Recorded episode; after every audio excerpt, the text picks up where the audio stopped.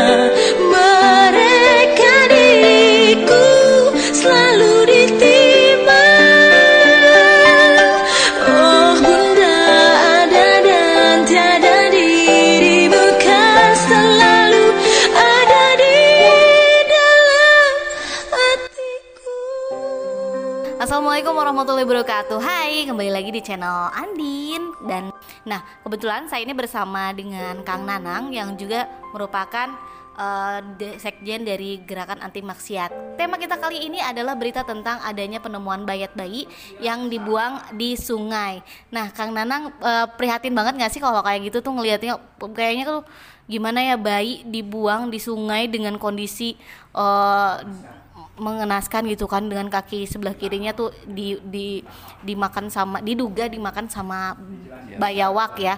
Itu gimana tuh tukang nanang kalau kondisinya kayak gitu? Oh ya, Eh, tanggapan dari saya selaku eh, pemerhati sosial kemasyarakatan di Kabupaten Kuningan, eh, akhir-akhir ini memang di Kuningan sudah apa dalam tanda kutip tidak terkendali ya tentang kemasyarakatan, terutama untuk saya menyoroti soal akhlak dari generasi muda saat ini, di mana pergaulan eh, bebas disinyalir sudah tidak diperhatikan di masyarakat di kalangan masyarakat. Karena eh, meskipun dalam kondisi pandemi saat ini eh, masyarakat mereka tidak eh, terutama para orang tua banyak yang tidak memperhatikan pergaulan anak-anak mereka itu jadi eh, disinyalir juga pembuangan bayi ini juga dari orang tua yang tidak bertanggung jawab. Karena pergaulan bebas yang terjadi kemudian mereka merasa malu dan takut eh, akhirnya mereka dengan nekat membuang bayi tersebut.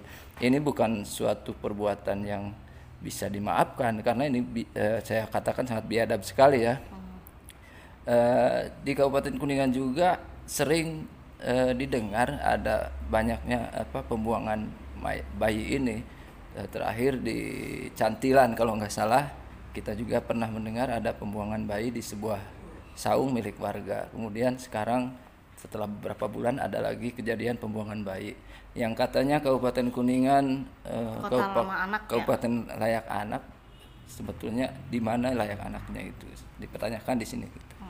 Jadi menurutnya eh, karena kemarin juga kasus beberapa kasus yang eh, belum juga tuntas terungkap ya dan soal eh, soal eh, namanya kekerasan pada perempuan dan anak juga makin sampai saat ini kan belum ada beberapa yang eh, kasusnya menghilang begitu saja. Terus tambah lagi seperti ini sebenarnya apa sih ya yang harus dilakukan oleh Kabupaten Kuningan ini?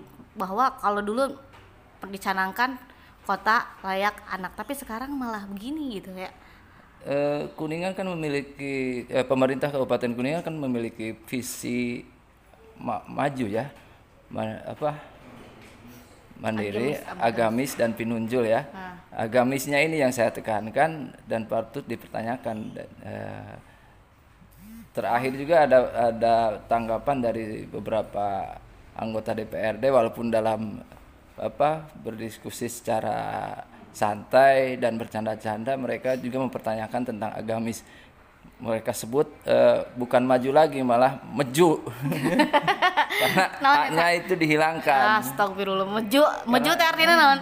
Ya man- mandiri pinunjulnya aja bukan agamisnya itu tidak mereka sebut. Karena emang kenyataannya saat ini apa agamisnya itu sering dilupakan dalam tanda kutip ya bukan menuduh atau menjudgment pemerintah meninggalkan agamis meskipun saat ini pemerintah juga sering mengadakan pengajian-pengajian ataupun apa tapi intinya akhlak atau perbaikan moral generasi muda lah. Saya kembali mengulang-ulang kata itu karena dari dulu eh, saya aktif di gerakan anti maksiat selalu menyuarakan itu akhlak generasi muda, akhlak generasi muda.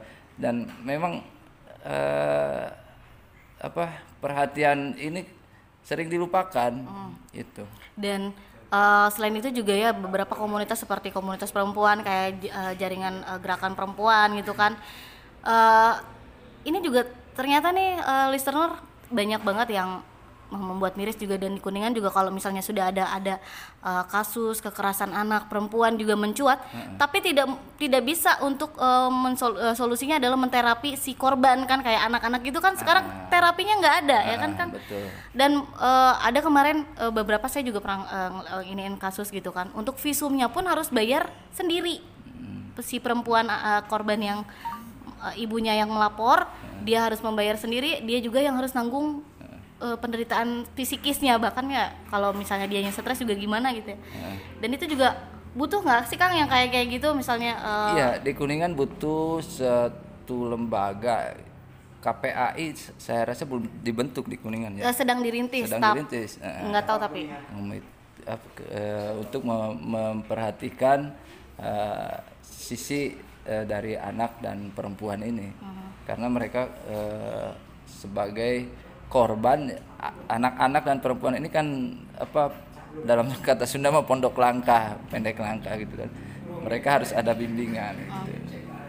jangan sampai mereka eh, setelah jadi korban dan di- mereka bahkan sudah besarnya menjadi pelaku ya kang ya. Nah bisa jadi menular kan kalau kalau hal ini. Dan diharapkan kalau memang nanti terbentuk di KPAI kuningan ada KPAI ini bukan cuman hanya mem- menutup-nutupi eh, sesuatu yang jelek misalnya aib atau apa atau bahkan korbannya malah diinin tapi pengennya tuh menjadi solusi ya kan ya, ya, bukan bukan hanya formalitas pembentukan suatu komite perlindungan anak dan perempuan tapi juga harus dibuktikan dengan kinerja gitu. Hmm. Nah, gitu aja teman-teman. Sebenarnya eh, ini adalah isu yang eh, kayak gini tuh sebenarnya isu yang eh, terbentur politiknya eh, apa ke dem- domestik ya. Permasalahan juga di domestik lagi susah banget kalau misalnya semuanya tuh nggak nggak merangkul gitu. Si korban barangkali aja mungkin aja yang eh, si ibunya ini mungkin aja dia dari kor- korban kekerasan seksual atau mungkin eh, biasanya kan perempuan yang stres gitu kan saat masa pandemi Ya gini. meskipun harus dibuktikan itu juga kan. Ya. Kalau gitu nanti eh, kita ngobrol-ngobrol lagi teman-teman. Eh, yang pasti ini kita bakal tetap di podcast yang sama. Eh, mungkin ada him- eh, hiraukan dengan tanggapan-tanggapan yang lain di belakang. Karena saya eh, langsung siarannya di gedung DPRD Kuningan sambil menunggu BK dan nanti eh, kita akan membahas tentang masalah eh, perpolitikan ya. Kalau sekarang kita masalah ke sosial aja dulu agama. Terima kasih Kang Nanang eh, sudah menemani siaran di podcast ini. Jangan lupa untuk selalu simak di Ilahi